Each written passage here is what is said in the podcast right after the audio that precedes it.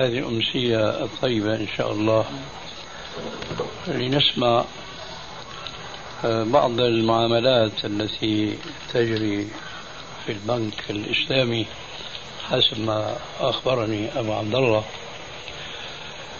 آه، أقترح أنه إذا كان مثلا هناك عديد من المعاملات خمسة ستة عشرة أقل أكثر مش مهم إنما نختار من هذه المعاملات ما يمكن أنه يكون بلغك أنه في حولها أو حول بعضها تساؤلات ليبدأ البحث فيها فإن اتسع الوقت لغيرها انتقلنا إلى غيرها. إن شاء الله. شو رأيك؟ إن شاء الله.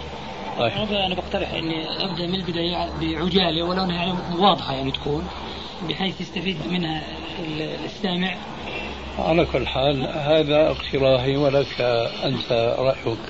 طبعا في البداية يعني عمل عمل البنك من اجتذاب الودائع لا تصرف فيها استثمارها يعني. نعم. بيجتذب البنك الودائع من العملاء بشكل حسابات كأي بنك ثاني كاجتذاب ودائع يعني. وطبعا بيستثمر هاي الأموال. إحنا بدنا نيجي لمجال الاستثمار الأموال هاي. بيستثمر هذه الأموال في ثلاث اتجاهات. الاتجاه الأول اللي هو تمويل المرابحة الآمر بالشراء. الاتجاه الثاني المشاركة المتناقصة.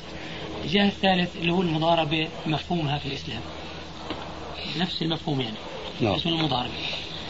طبعا التركيز في عمليات البنك على تمويل المرابحة وتمويل المرابحة بالتركيز يعني. عمليات الثانية. تظل أخف كثير والمضاربة أقل مشان نكون يعني واضحين يعني. نعم. تمويل المرابحة الأمر بالشراء اللي هو طبعا بقوم البنك أو العميل اللي, اللي بده يستدين الغرض نفسه أو خلينا نعطي مثل عملي نكون أوضح. آه. مثلا بده واحد بده يشتري 20 طن حديد. بيجي للبنك بقول أنا بدي أشتري 20 طن حديد. من المحل الفلاني بموجب فاتورة العرض هاي ثمنهم مثلا 10000 دينار. البنك بقوم بشراء هذه الكمية من الحديد وبسلمها على ظهر السيارة للآمر بالشراء. طبعا مقابل كتابة كمبيالات بسعر أو بثمن أكثر من العشرين ألف دينار اللي هو طبعا إضافة نسبة ربح محددة من البداية يتفق عليها. تسدد على أقساط شهرية حسب المدة اللي اتفقوا عليها والمدة تتحكم في سعر الربح يعني نسبة الربح. يعني مثلا إذا سنة بكون مثلا 7% إذا سنتين تصير 13 إذا وهلم متوالية طبعا. طبعا بقوم بتسديد الأقساط المبلغ زائد ربح هذا التمويل المرابح لأمر الشرع. أيوه الآن أنت بتقول كما طبعا آه، قيل لك أمر به الشرع. وين نص الشرع؟ بإباحة هذه المعاملة التي يسمونها اليوم بالمرابحة. هل أعطوكم الدليل على ذلك؟ طبعا هو كتاب الأم الشافعي بيذكر فيها في حديث طبعا بعضهم سمعت أنه ضعفه أو ما ملوش سند يعني قوي. لكن الصورة اللي أنت عرضتها الآن بيقول فيها الإمام الشافعي؟ أنا هذا اللي بحكي لك الناحية العملية اللي بيصير عندي. لا الناحية العملية شيء والناحية الفقهية شيء آخر. الناحية العملية حكيت ما يقوم به البنك مع المتعاملين معه. نعم. الآن هنا ليس البحث. البحث أنك أنت عم تسمي هذه المعاملة تبعا طبعا للموظفين الكبار والصغار هناك عم تسميها مرابحة أمر أو أباحها الشرع على الأقل. الآن خلينا نحن بقى نقف عند هذه الصورة وننظر الشبه اللي آمنا فيه ومن ما جاء فيه أحل الله البيع وحرم الربا. الربا معلوم عند الجميع. هو أخذ زيادة مقابل القرض. هذا هو الربا بحيث لو أخذ إنسان من البنك أو من شخص 100 دينار على أساس يوفي المية بعد مدة معينة مية وخمسة الخمسة هي بتكون ربا. أليس كذلك؟ نعم. هذا أمر متفق عليه الآن بعد ما نركز في أذهاننا هذه الحقيقة المتفق عليها ننتقل إلى شيء قد لا يتنبه له كثير من الناس هذا الشيء هو الذي يسمى عند بعض الفقهاء بالحيل الشرعية في عندك فكرة عن هذه عن هذا الاسم الحيل الشرعية عندك فكرة عنها؟ لا والله ما عندك فكرة. الحيل الشرعية المقصود بها الاحتيال على الحكم الشرعي بحيث نخرج منه إلى حكم آخر. بيكون الأمر محرم في الشرع بالاحتيال على الصورة ينتقل الحكم من التحريم إلى التحليل. ولتوضيح المسألة هذه نأتي بمثلين اثنين. أحدهما معروف في ظني عند أكثر المسلمين والذين نفترض أنه فيهم شيء من الثقافة العامة بالشريعة الإسلامية. أما المثل الثاني فيختص به من كان عنده علم خاص بالسنة المحمدية. المسألة الأولى آه، في لغة الشرع اسمه نكاح التحليل. عندك فكرة؟ عن نكاح التحليل. المستحل يعني اللي مؤاخذة بيقولوا التيس المستعار يعني. أيوة. نعم. عندك فكرة؟ نعم. كويس. هذا في بلادنا السورية بسموها التجحيشة تجحيشة وأظن صورة النكاح اللي هو نكاح التحليل واضحة في ذهنك ولا نشرحها؟ لا لا, لا طبعا واضحة. واضحة. طيب. مقتنع بأنها محرمة؟ طبعا يعني يعني مفروغ منه. مفروغ منه. اللي, بعرفه أنا أنه محرم. جميل جدا. آه لماذا كان محرما؟ هنا بقى بيت القصيد كما يقال. لماذا كان محرما؟ آه لأن الغاية من هذا النوع من النكاح هو استحلال ما حرم الله. تحلل آه. ما الذي حرمه الله؟ قال فإن طلقها فلا تحل له فلا تحل له من بعد حتى تنكح زوجا غيره. زوج. زوج كويس. ربنا عز وجل بحكمته جعل الطلاق على ثلاث مراحل. طلقة أولى لا تبي منه الزوجة وتصبح حرة. لا. لا تبقى في عصمته ما لم تنقضي عدتها.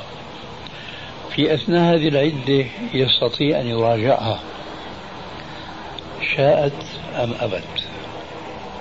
كذلك الطلقة الثانية. أما الطلقة الثالثة فمجرد ما تقع منه على الوجه المشروع هنا يأتي قوله تعالى السابق فإن طلقها من بعد فلا تحل له حتى تنكح زوجا غيره. في الطلقة الأولى حلت له أن يراجعها في العدة. في الطلقة الثانية حلت له أن يراجعها في العدة. في الطلقة الثانية خلاص منها. لا تحل له حتى تنكح زوجا غيره. الآن المحلل ماذا يفعل؟ يتفق معه أن يتزوج هذه المرأة ويبات عندها ويجامعها على أساس أن يطلقها مشان تحل زوجها الأول. هذا الزوج الثاني وضعه في تزوجه بهذه المرأة المطلقة ثلاثا ليس كالزوج الأول.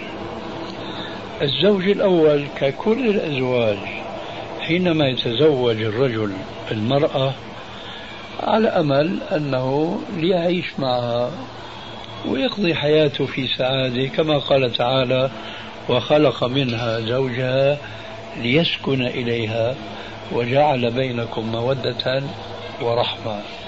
هذا الزوج الثاني ما بيتزوجها ليسكن إليها وإنما ليحلها للزوج الأول.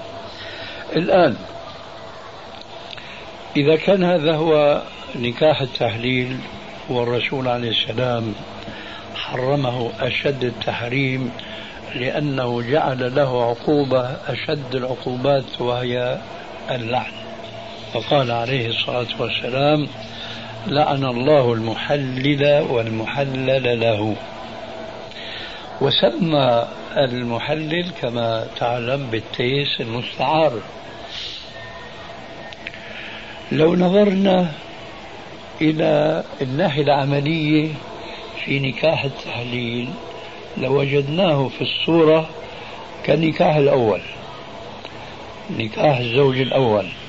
ماذا على أي أساس قام هذا النكاح الأول؟ أولا خطبة الزوج موافقة الزوجة موافقة الولي وشهود اثنين. العقد العقد نكاح التحليل هالشروط هذه توفرت.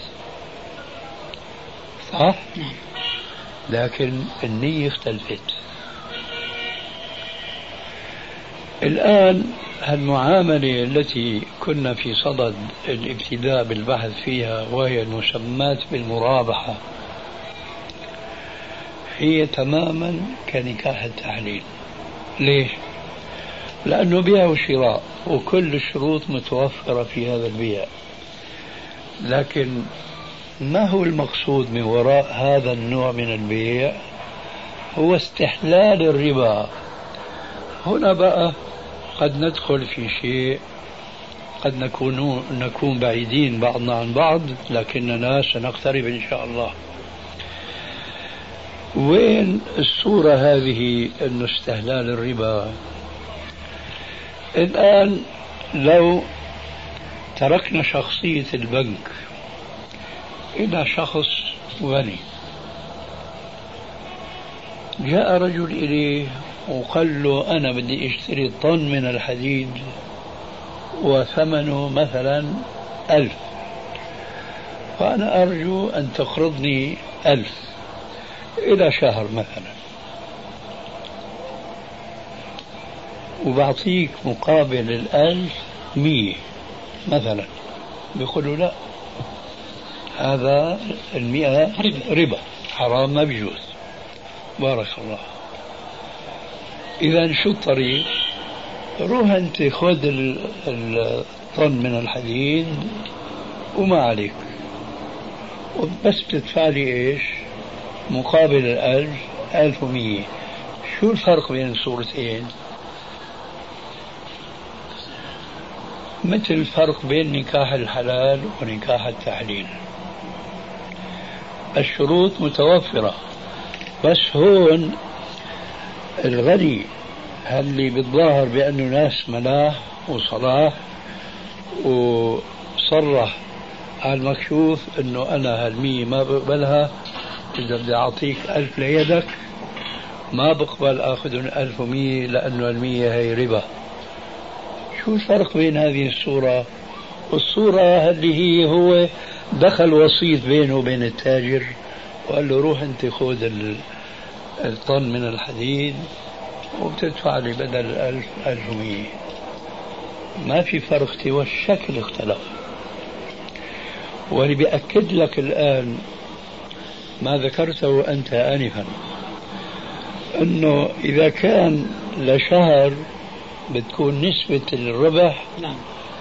كذا. إذا لشهرين أكثر. إذا لسنة أكثر. وهكذا. كل ما تأخر الوفاء كل ما تضاعف إيش؟ الربح طيب. شو الفرق بين المرابي اللي في مثالنا الأول امتنع رجل صالح ما بيأكل ربا لكن اللي بياكلوا ربا على المكشوف نفس المعاملة هي. إذا استقرت منه ألف لشهر بيأخذ منك مثلا ربح بالمية اثنين أو ثلاثة إلى آخره. لكن السنة زادت إيش؟ الربح. نحن نسأل الآن البنك الإسلامي ليش ما تضاعف الربح كلما تأخر في الوفاء؟ أليست هذه المعاملة هي نفس معاملة الربوية الصريحة؟ لكن كل ما في الأمر هنا أنه دخل صورة بيع. لو راح واحد منا إلى البنك وقال له أعطيني ألف دينار قرض حسن بدي يشتري طن حديد. ما بيعطي. في بعطي بس محدود. لا لا. بعطي بس محدود. ما بي... هو ما نفي المحدود. بدنا المعاملات اللي عم تجري بما يسمون المرابحة. لو اجى قال له أعطينا بدل ما أنت تدخل وسيط بيني وبين التاجر أعطيني أنا هالألف ومروح استلم الحديد أو أي بضاعة. بيقول له لا أنا بدي اربح حينئذ يقال له بدك تربح اشتغل بالتجارة. مش اشتغل بتغيير صورة الربا كما فعل المحلل لما حرم الله عز وجل من النكاح. أنا قلت أنه بدي أذكر مثالين أحدهما معروف وصدق ظني. المثال الثاني حيقرب لك الموضوع أكثر. وهو هناك حديث في الصحيح يقول الرسول صلى الله عليه وسلم لعن الله اليهود حرمت عليهم الشحوم فجملوها ثم باعوها وأكلوا أثمانها وإن الله عز وجل إذا حرم أكل شيء حرم ثمنه. شو معنى الحديث. الحديث أولا يشير إلى نص في القرآن الكريم وهو قوله عز وجل فبظلم من الذين هادوا حرمنا عليهم طيبات أحلت لهم. حرم الله على اليهود طيبات كانت أحلت لهم. ما هي هذه الطيبات الذي حرمت عليهم بسبب ظلمهم؟ الشحوم. فالله عز وجل لما أباح لهم الذبائح وكانوا يأكلونها شحما ولحما فبظلمهم ربنا عز وجل عاقبهم وحرم عليهم الشحم وأبقى لهم اللحم الأحمر على الأصل. اليهود ما صبروا على هذا الحكم الجديد. ماذا فعلوا؟ احتالوا. أخذوا الشحم وضعوه في القدور وأوقدوا النار من تحتها فأخذ شكلا جديدا.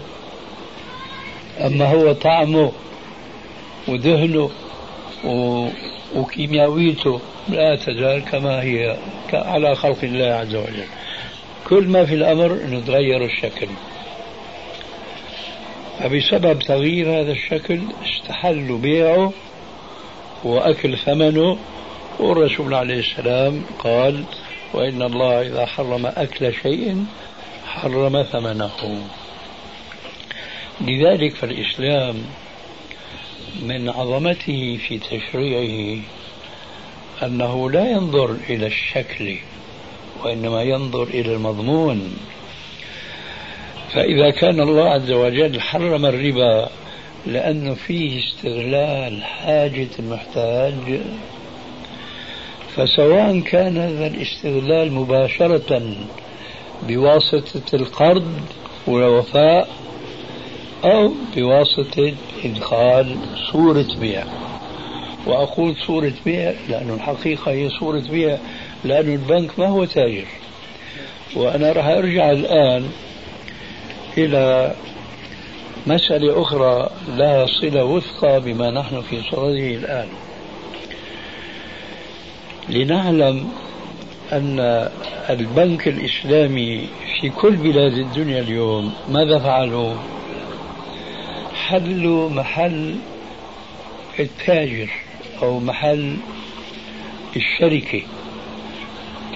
الشركة تبيع بثمنين كاش وتقسيط. هذا البيع يجب أن نفهمه هل هو مشروع أم ليس بمشروع؟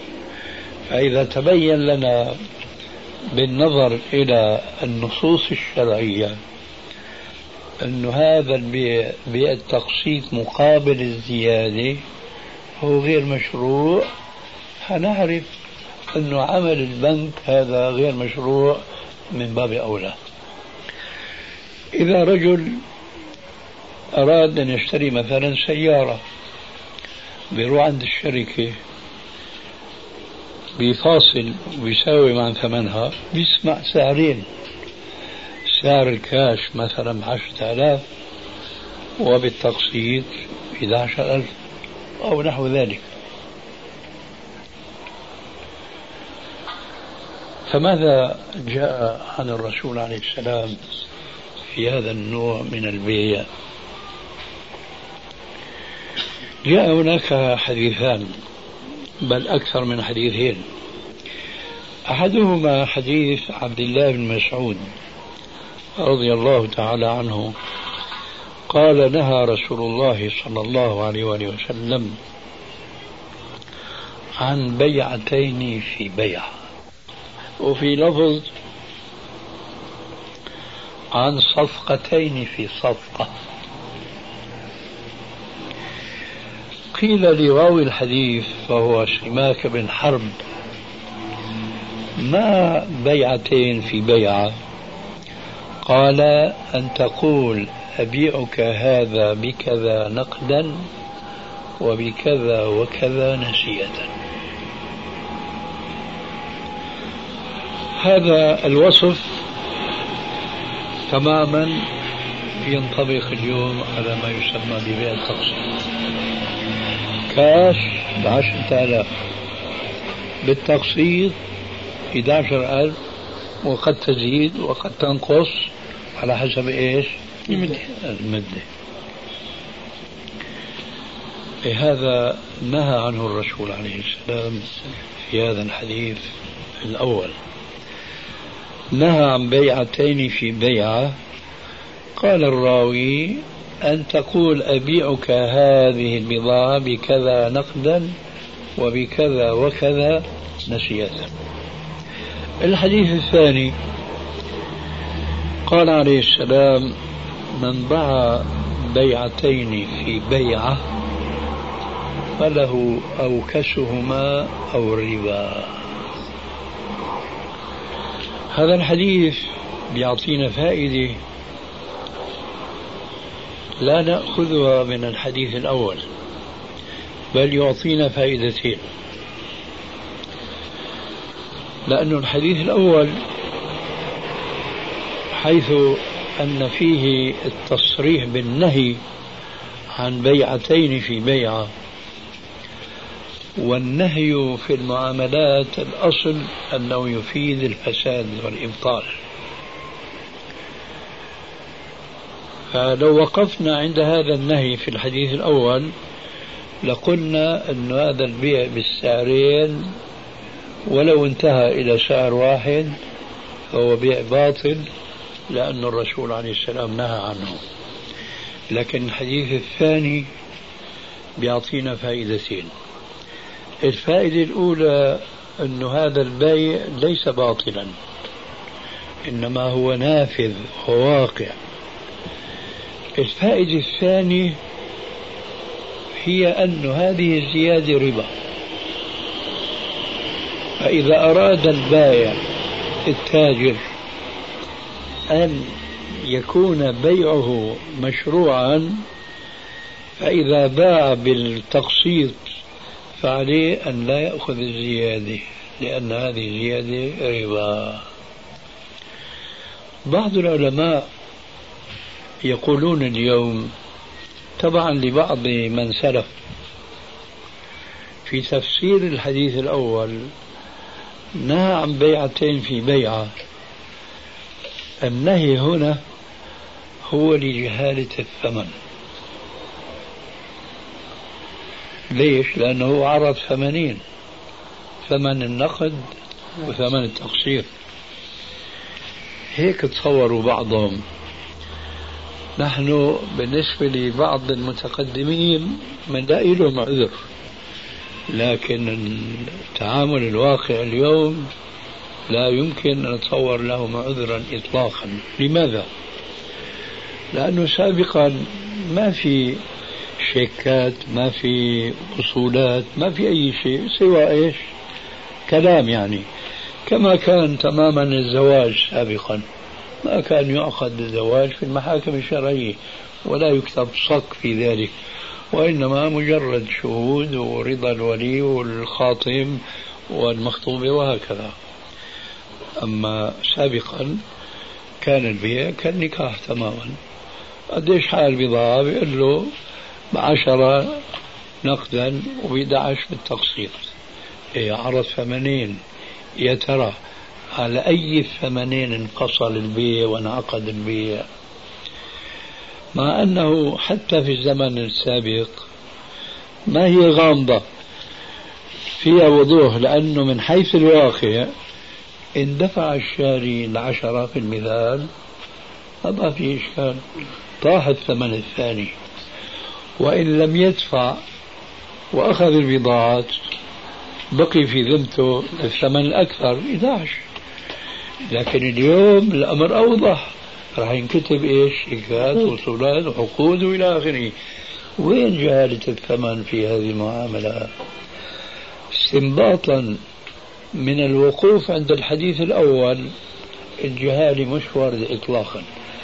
لكن بيجي الحديث الثاني كما يقال اليوم يضع النقاط على الحروف وبيبين أنه سبب النهي هو أنه في ربا مش في جهالة في الثمن. فقال عليه الصلاة والسلام من باع بيعتين في بيعة فله أوكسهما أي أنقصهما ثمنا أو ربا. فالآن التاجر المسلم إذا أراد أن ينجو من الربا فلا يجوز له أن يزيد في ثمن التقسيط على ثمن النقد.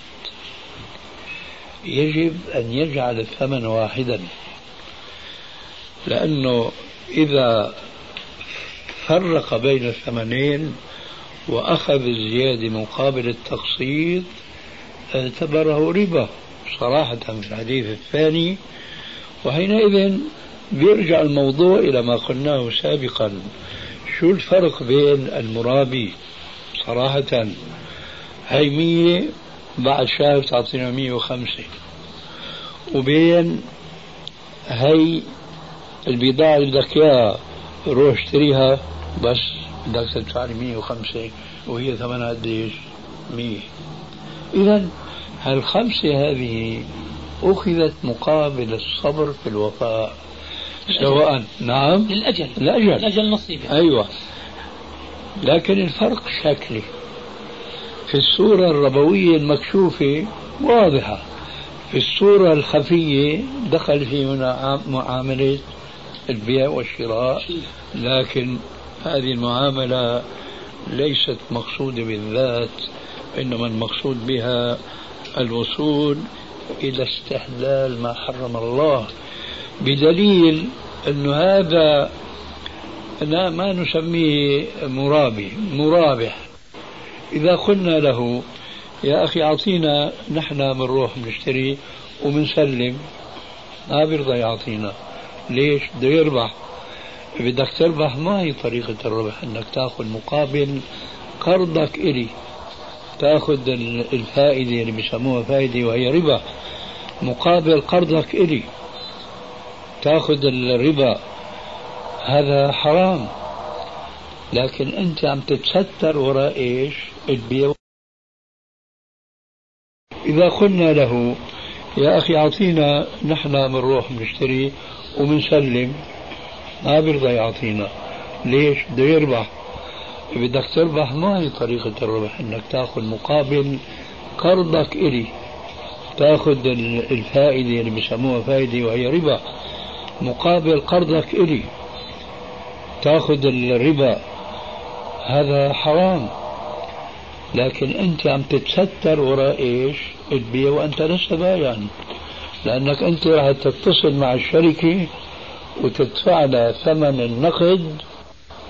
وبدل ما الشركة الآن تأخذ فرق التقسيط مين راح يأخذ الفرق؟ البنك. هذه يعني الصورة لشرح عملية التي يسمونها بالمرابحة. المرابحة أنا اشتريت هذا الجهاز بمية بتربحني بتعطيني خمسة. هي مرابحة. أما المرابحة وراء الاحتيال على أكل الربا باسم بيع وشراء بيع وشراء يصير مع الشركة مو مع البنك. والبنك لما بده يعمل بائع يفتح محلات فعلا هلا كما نسمع في الكويت في يعني بنوك صارت تجيب إيش سيارات لكن ما خلصوا من المشكلة. لأنه لا يزالون يبيعون بإيش؟ بسعرين. لكن خلصوا من الصورة اللي نحن عم نحكيها الآن إنه البنوك الإسلامية الا القليل منها إنه عم يسموها مرابحة وهذه مراباه وليست مرابحة. وأنت تذكر إن شاء الله قول الرسول عليه السلام لا يكونن في أمتي أقوام يشربون الخمر يسمونها بغير اسمها.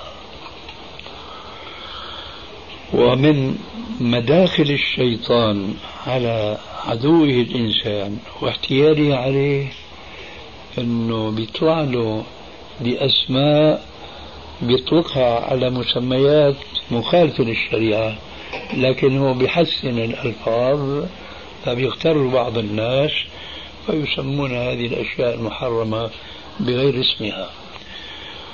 وهذا في العصر الحاضر له أمثلة كثيرة وكثيرة جدا.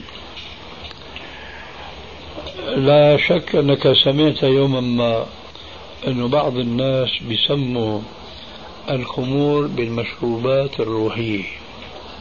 سمعت هذا نعم ولا لا؟ مكتوب على القرمات آه، مكتوبة هذا من هذا الباب تماما يسمونها بغير اسمها. كمان بدي اتدرج معك لشيء أدق شوي. في هناك أناشيد يسمونها بالأناشيد الإسلامية. شايف فالآن طابع العصر الحاضر لما صار ما يسمى اليوم صهوه صاروا الناس اللي بدهم يلعبوا على البشر يستغلوا الصهوة اسما أما معاملة لا. فهذه الأناشيد الإسلامية في منها كلمات لو نطق بها الإنسان نطقا واستحل هذا وعرف ما في ذلك لكفر لأنه فيها شرك وفيها ضلال. يمكن سمعت مثلا من الأناشيد اللي كانوا يتغنون بها قديما في مدح الرسول عليه السلام. قول البوصيري فإن من جودك الدنيا وضرتها ومن علومك علم اللوح والقلم. سمعت الأبيات في زمانك الحمد لله لكن هذه أبيات يتبرك الناس بها اليوم إلى اليوم. لكن هذا شعر قديم. الآن في أشعار جديدة تتضمن معاني جديدة في بعضها أيضا معاني مخالفة للشريعة الإسلامية. فالشيطان بزين للناس أن هذه أناشيد إسلامية. بدل إيش؟ الأغاني الناجنة المحرمة وبتلاقيها على نفس الأوزان وعلى نفس القافية. بس هذه أناشيد إسلامية وهذيك إيش؟ أغاني هذه بلا موسيقى. محرمة. نعم. هذه بلا موسيقى وهذيك مع موسيقى. آه لكن شوف تدرج كمان الشيطان بهم. دخلوا الدف أخيرا. في الأناشيد اللي بيسموها الأناشيد الإسلامية دخلوا فيها الدف. وهنا في الإذاعة رأينا في بعض الجلسات التلفزيونية رجل مع الأسف من سوريا. نعم. حلبي آه. الترمذي. بيمسك الدربكة وبيقعد بيغني آه. وهذا حرام باتفاق علماء المسلمين. فكيف دخلت الآلة الماجنة فيما يسمى بالأناشيد الإسلامية. الشيطان من مكره ببني الإنسان ما بيفاجئه بأشياء محرمة لأنه بينفر منها. وهذا المثال مية ندفع مية خمسة لا هذا ربا. لكن روح خذ الحاجة ونفس النتيجة واحدة. هالصورة هي كل دروب أعطاهم كما يقال. فإذا تذكرنا بقى آه، نكاح التحليل وذكرنا آه، قول الرسول في لعن اليهود حينما حرمت عليهم الشحوم جملوها أي ذوبوها وباعوها وآكلوا أثمانها ثم ضممنا إلى ذلك ما هو منصوص القرآن الكريم من استحلالهم الصيد يوم السبت لكن مو بطريقة الصيد. تعرفها هي طبعا لأنها مذكورة في القرآن. أكيد. إيه. فمع ذلك لعنوا صحيح الصورة اختلفت. ما صادوا يوم السبت لكن سدوا الخلجان على الأسماك هل يعتادد على أنه ما في شيء يزعجها ويعرضها للخطر؟ حيوان هو لكن عنده فهم يتناسب مع حيوانيته. أي نعم. فلعنوا آه كثير من المسلمين اليوم يقعون فيما وقع فيه اليهود من قبل وهذا مصداق قوله عليه الصلاة والسلام لتتبعن سنن من قبلكم شبرا بشبر وذراعا بذراع حتى لو دخلوا جحر رب لدخلتموه. قالوا اليهود والنصارى يا رسول الله. قال فمن الناس؟ بالتقسيط هذا المنظم اليوم أظن كل واحد منا وخاصة اللي بيشتغل بالبنك بيعرف أنه بضاعة أجنبية أليس كذلك؟ مش شرط هي محلية في أجنبي يعني الأفكار مستوردة. أفكار مستوردة. فهذه بضاعة أجنبية بلا شك. نحن في هذا العصر لما تربينا بسبب استعمار بعض الكفار لبعض البلاد الإسلامية مفاهيمنا اختلفت. وتأثرنا بأذواقهم وعاداتهم. شوف النتيجة الآن. التاجر في الزمن الأول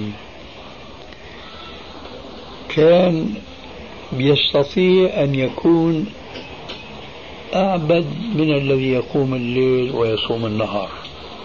وهو يبيع ويشتري ويكسب المال. في الحديث الصحيح أن النبي عليه الصلاة والسلام قال إن الرجل ليدرك بحسن خلقه درجة قائم الليل صائم النهار. الآن مثال بسيط جدا.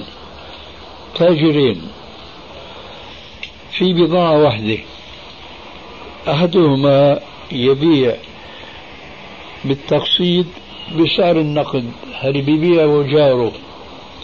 جاره بسعر النقد واحد لكن بالتقسيط بيزيد عليه. أي رجلين أحسن خلقا؟ اللي أرخص. آه. لكن شوف الآن بعد توضيح في السنة. جاء في بعض الأحاديث الصحيحة أن قرض درهمين كصدقة بدرهم. يعني لو أنت أقرضت درهمين كأنك خرجت عن درهم صدقة لوجه الله تبارك وتعالى. ضاعف الآن الرقم. أنت أقرضت مئة دينار لوجه الله كأنك تصدقت خمسين دينار. أقرضت مئتين كأنك مية وهكذا. شوف التجار الآن لو أنه بيبيعوا بسعر إيش؟ الواحد لا يزيدون في بيع التقسيط كم وكم من صدقات تتوفر لديهم كل يوم كل يوم. ومن عجب أن هذا التاجر هذه بيربح الصدقات ليلا نهارا بسبب اتباعه للحكم الشرعي هذا أيضا بيربح أكثر من الناحية المادية بتوافقني بهالرأي ولا لا؟ لسه بعد شوي بتوافقني نعم. الآن التاجرين هذول اللي ضربت لك المثال أي تاجرين من الاثنين دول حيكون زباينه أكثر؟ أكيد الأرخص فأيهما يكون ربحه أكثر؟ اسمه هذه علة هون الإمكانيات المادية يعني مثلا إذا بضل يبيع بالأقساط إلى ما لا نهاية إيه؟ إذا ما عنده إمكانية يضل يزود كل الناس بالدين كيف كل الناس بالدين؟ هو ما بده يربح؟ بيربح طيب هذا الربح يعني بيموت ولا بيحيا؟ ما بموت بس ما هو يعني بيكون عنده إمكانيات كبيرة مش هنضله ي... على قد الامكان هذه على قد الامكان هلأ الرجل بيبدأ بيشتغل بالتجارة عمره مثلا 20 سنة 15 25 على حسب صح ولا لا؟ نعم طيب آه أنت عم تلاحظ جانب وهذا الملاحظه في محلها. لكن ما عم تلاحظ الجانب الثاني انه هذا اللي عم يبيع بسعر واحد راح يكثر زباينه وراح يكثر ربحه مع المدى البعيد. كل ما في الأمر إنه القضية تحتاج إلى إلى صبر وأنات ورفع الجشع والطمع من النفس الأمارة بالسوء. ثم هل الجواب الذي ذكرته هو جواب يعني إسلامي؟ نحن عم نبحث بحث إسلامي. ماشي إحنا لما كان الناحية آه. المادية. يعني آه. الناحية المادية. يعني آه المرابي ربا مكشوف. هذا بيربح أكثر ولا اللي بيلف وبيدور من الناحية المادية اترك لنا بقى النواحي الشرعية. اثنين واحد. آه اثنين واحد. لا. كيف اثنين واحد؟ هذا بيربح عمار بالطريقة هاي. مو بنسبة مو بنسبة واحدة لا مو بنسبة واحدة اللي بيعطي المال بياخذ بيدفع 100 بياخذ 105 ولا بيدخل في مرابحات وفي تجارات وما شابه ذلك؟ البنوك الأوروبية على أي أساس قامت؟ أليس على أساس الربا المحرم المكشوف؟ نعم وهي أغنى من كل البنوك الأخرى بلا شك. لكن أنا لا أريد من هنا إلا أن أوصل لنقطة وهي في شيء نحن عندنا في الإسلام اسمه البركة. تشترك طبعا معنا في الإيمان بهذا الشيء. طيب. آه هناك حديث يقول عاقبة الربا إلى قل. هل هذا الكلام يعني سمعته يوما ما؟ وإذا كنت سمعته فكرت فيه وجدته معقولا جدا. عاقبة الربا إلى قل. إيمانيات هذا من رب العالمين معروف إنه يعني المرابي السحت يا لطيف بيروح ماله. آه كويس. الحلال والحرام. كويس. إذا إذا أنت لما تجي تقول جوابا عن سؤال عن سؤالي السابق أن هذول التاجرين أيما بيكون زباينه أكثر وربحه أكثر قلت لا شك أنه التاجر الأول اللي ببيع بيع التقسيط بنفس سعر النقد أكثر لكن هذا ما معه سيولة مثل هذاك. إيه لكن هذيك السيولة نسيت أنت أنه إجت من ربا وأن عاقبتها إلى قل وأن هذه السيولة الأخرى اللي هي قليلة في نظرك ابتداء هذه سيطرح ربنا عز وجل فيها البركة وهذه البركة لا يمكن للإنسان البشر المخلوق أنه يعرف كيف تكون ولكن ممكن أنه بعض الناس يضربون بعض الأمثلة ويحكونها كواقعا وأنت الآن يكفينا أنك ذكرت أنه بعض المرابين يعني كانت نهايتهم إيش؟ إلى فقر مصداقا للحديث السابق عاقبة الربا إلى قل لكن نحن بنعرف مثلا أنه مما نشاهده اليوم المال اللي يكسب من طريق الحرام بيروح بنفس طريق الحرام؟ خذ يعني ماذا أقول؟ أفسد وسيلة وأكثر انتشارا وأضر في الصحة والمال هو الدخان. صحيح؟ نعم. طيب. هذا الدخان أليس من الطرق التي تذهب البركة من المال؟ لأنه يضر نفسه وصحته بدون أي فائدة. بدون أي فائدة. هذا مثال مما يقع اليوم ونشاهده غير بقى شرب الخمر وغير ملاحقة الموضات وكل يوم لباس شكل وإلى آخره. كل هذه الطرق هي التي تحقق أن عاقبة الربا إلى خل والعكس بالعكس تماما لما المسلم يتقي الله عز وجل في مكسبه فبيكون درهمه يساوي مئات الدراهم الربوية. مشكلة المسلمين اليوم هو أنهم يتعاملون في معاملاتهم المادية معاملة الكفار تماما. ولذلك ارتفعت الرحمة من قلوب التجار إلا ما قل وندر فأصبحوا كالأوروبيين من حيث تعلقهم بالمادة والتفريق بين الثمنين بين البيعتين هو أثر من آثار هذا الجشع.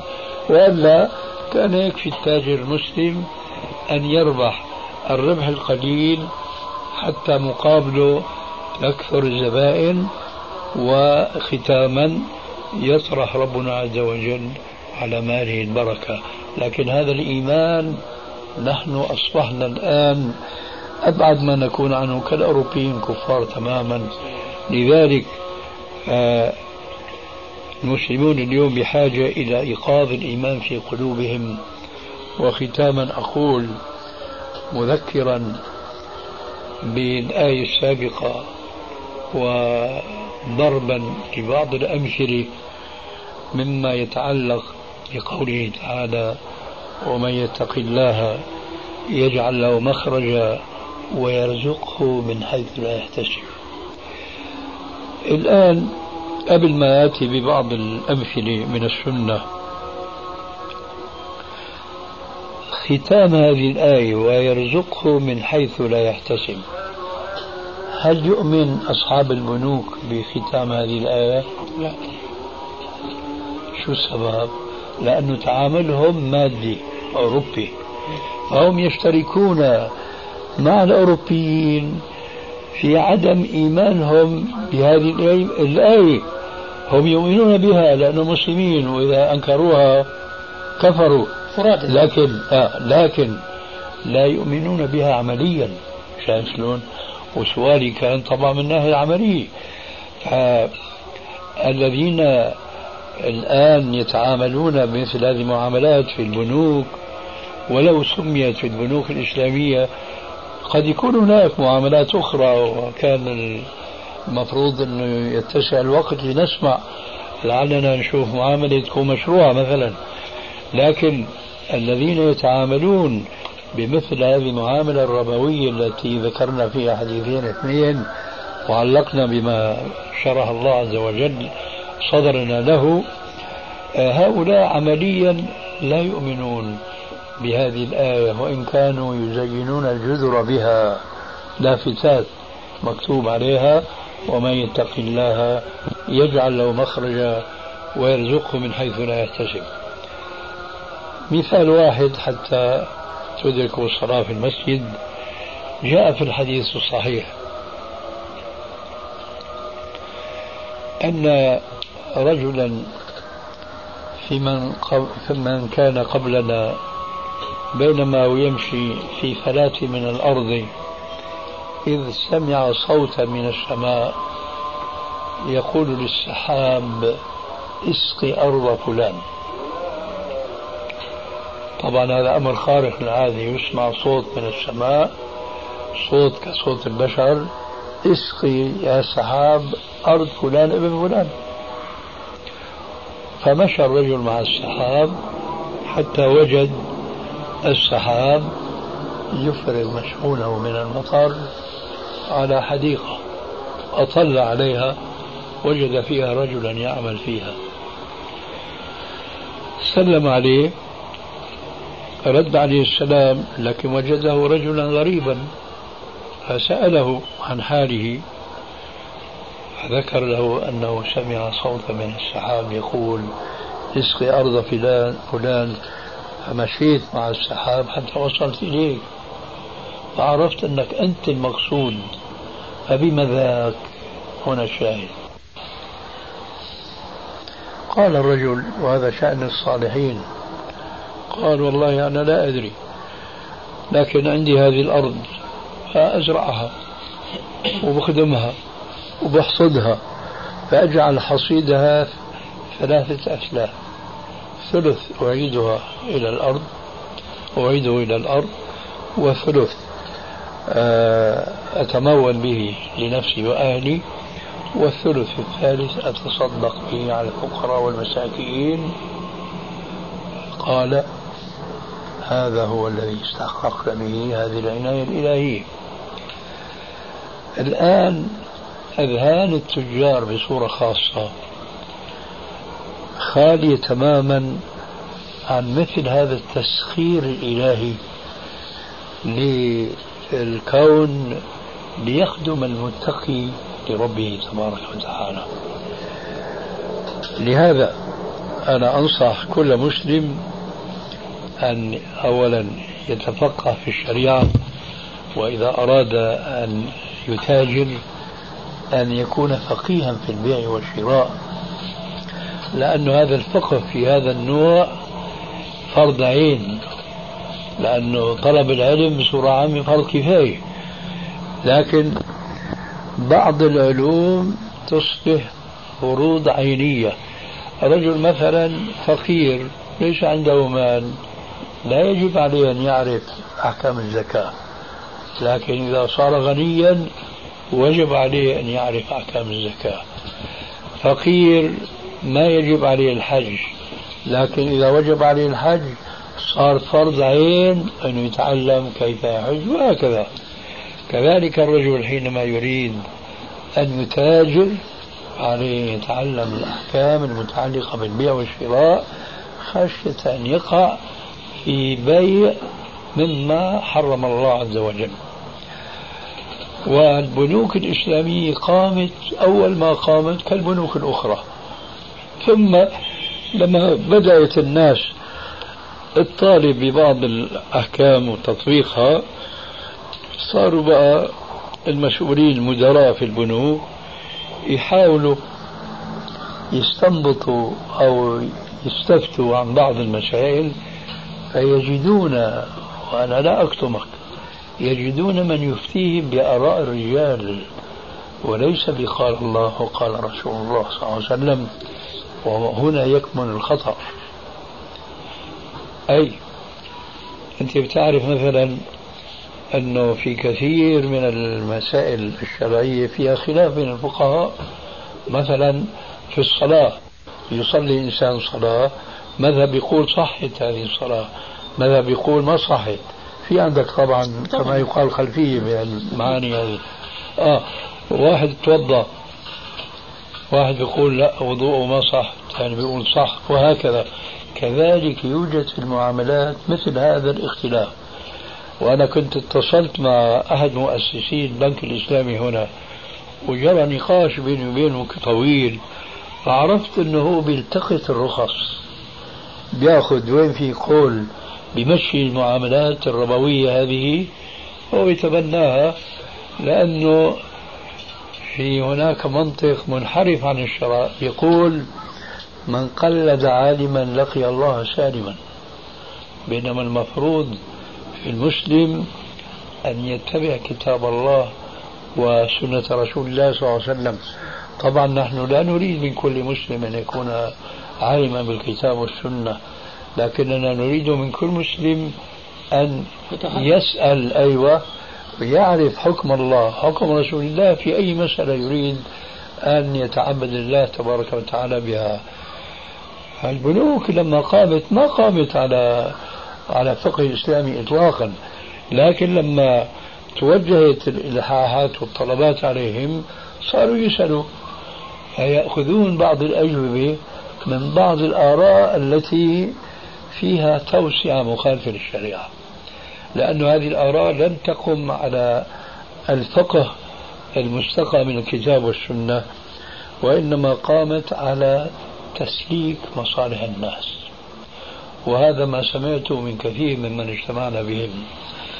ولعلنا إن شاء الله في لقاء آخر نسمع بعض المعاملات الأخرى لننظر فيها في منظار الشرع أيضا. ونتبين هل هي مما يساعد المسلمين على آه، تحسين معاملتهم بالبنوك أو مفاصلتهم. وبهذا القدر كفاية والحمد لله رب العالمين. حول نفس المسألة هذه المرابحة آه، يقع تحت طائلة بيع مخالف لشريعة حديث النبي صلى الله عليه وسلم لا تبع ما ليس عندك. إن البنك الإسلامي يبيع البضاعة إلى المتقدم للشراء قبل أن يمتلكها والبنك الإسلامي ابتداء ما يكون امتلكها فيوقع على العقد يوقع على الكمبيالات يوقع على كل شيء. بعد ذلك ينزل البنك الإسلامي لشراء لهذا الشخص. بعد ما يوقعك ابتداء هنا يقع في طائلة حديث النبي صلى الله عليه وسلم لا تبع ما ليس عندك. فالبنك الإسلامي ابتداء يبيع, يبيع شيئا ما امتلكه. أنا اللي كنت بعرف وذكرته آنفا أنه هو البنك بيحوله للشركة. بيقول له مثلا روح شوف السيارة اللي بدك إياها. فبيشتريها هو من الشركة. من يشتريها؟ هو صاحب الحاجة صاحب السيارة. اصبر شوي. أنا راح أحكي لك شو كنت فهمان أنا لا سمح الله بدي أشتري سيارة. نعم. بروح لعند الشركة. بختار النوع اللي بدي إياه.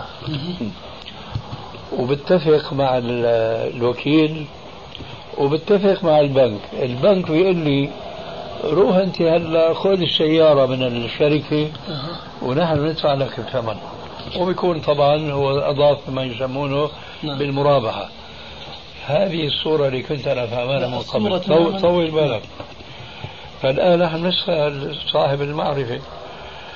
فهل ما ذكره الأخ هو واقع؟ أكيد. وقع العقود الكمبيالات وبعدين بروح بجيب فاتورة عرض من الجهة اللي بده يشتري منها المسجل يعني بده يشتري المسجل هذا من من شركة سامي. يجيب فاتورة عرض من المسجل باسم البنك الإسلامي. آه. وافق البنك على شراء لما يوقعوا العقود والكمبيالات بروح موظف من البنك بيستلم الجهاز وبيسلمه للآمر بالشراء. شوف هذه العملية. وافق البنك على الشراء. هي بس رحمك الله البنك الآن نذهب إلى الإدارة سوا. نقول للإدارة نريد أن نشتري سيارة. نقول وجدت السيارة؟ نقول له وجدنا السيارة. نعم. البنك يمسكني بوقعني على العقد. والكمبيالات قبل أن يخرج معي. يلزمني البنك بالشراء. هاي بس ممارسات خاطئة بالموظفين يعني. أنا بحكي لك أنا الواقع أنا من مؤسسي البنك. صار لي 11 سنه فيه طيب أنا بدك الواقع العملي إنه المفروض يعاين يطلع الموظف يعاين السيارة. ويأخذ كتاب عرض من صاحبها. جميل. بالثمن والسعر ونوعها. أنا أتوقع على الكمبيالات اولا.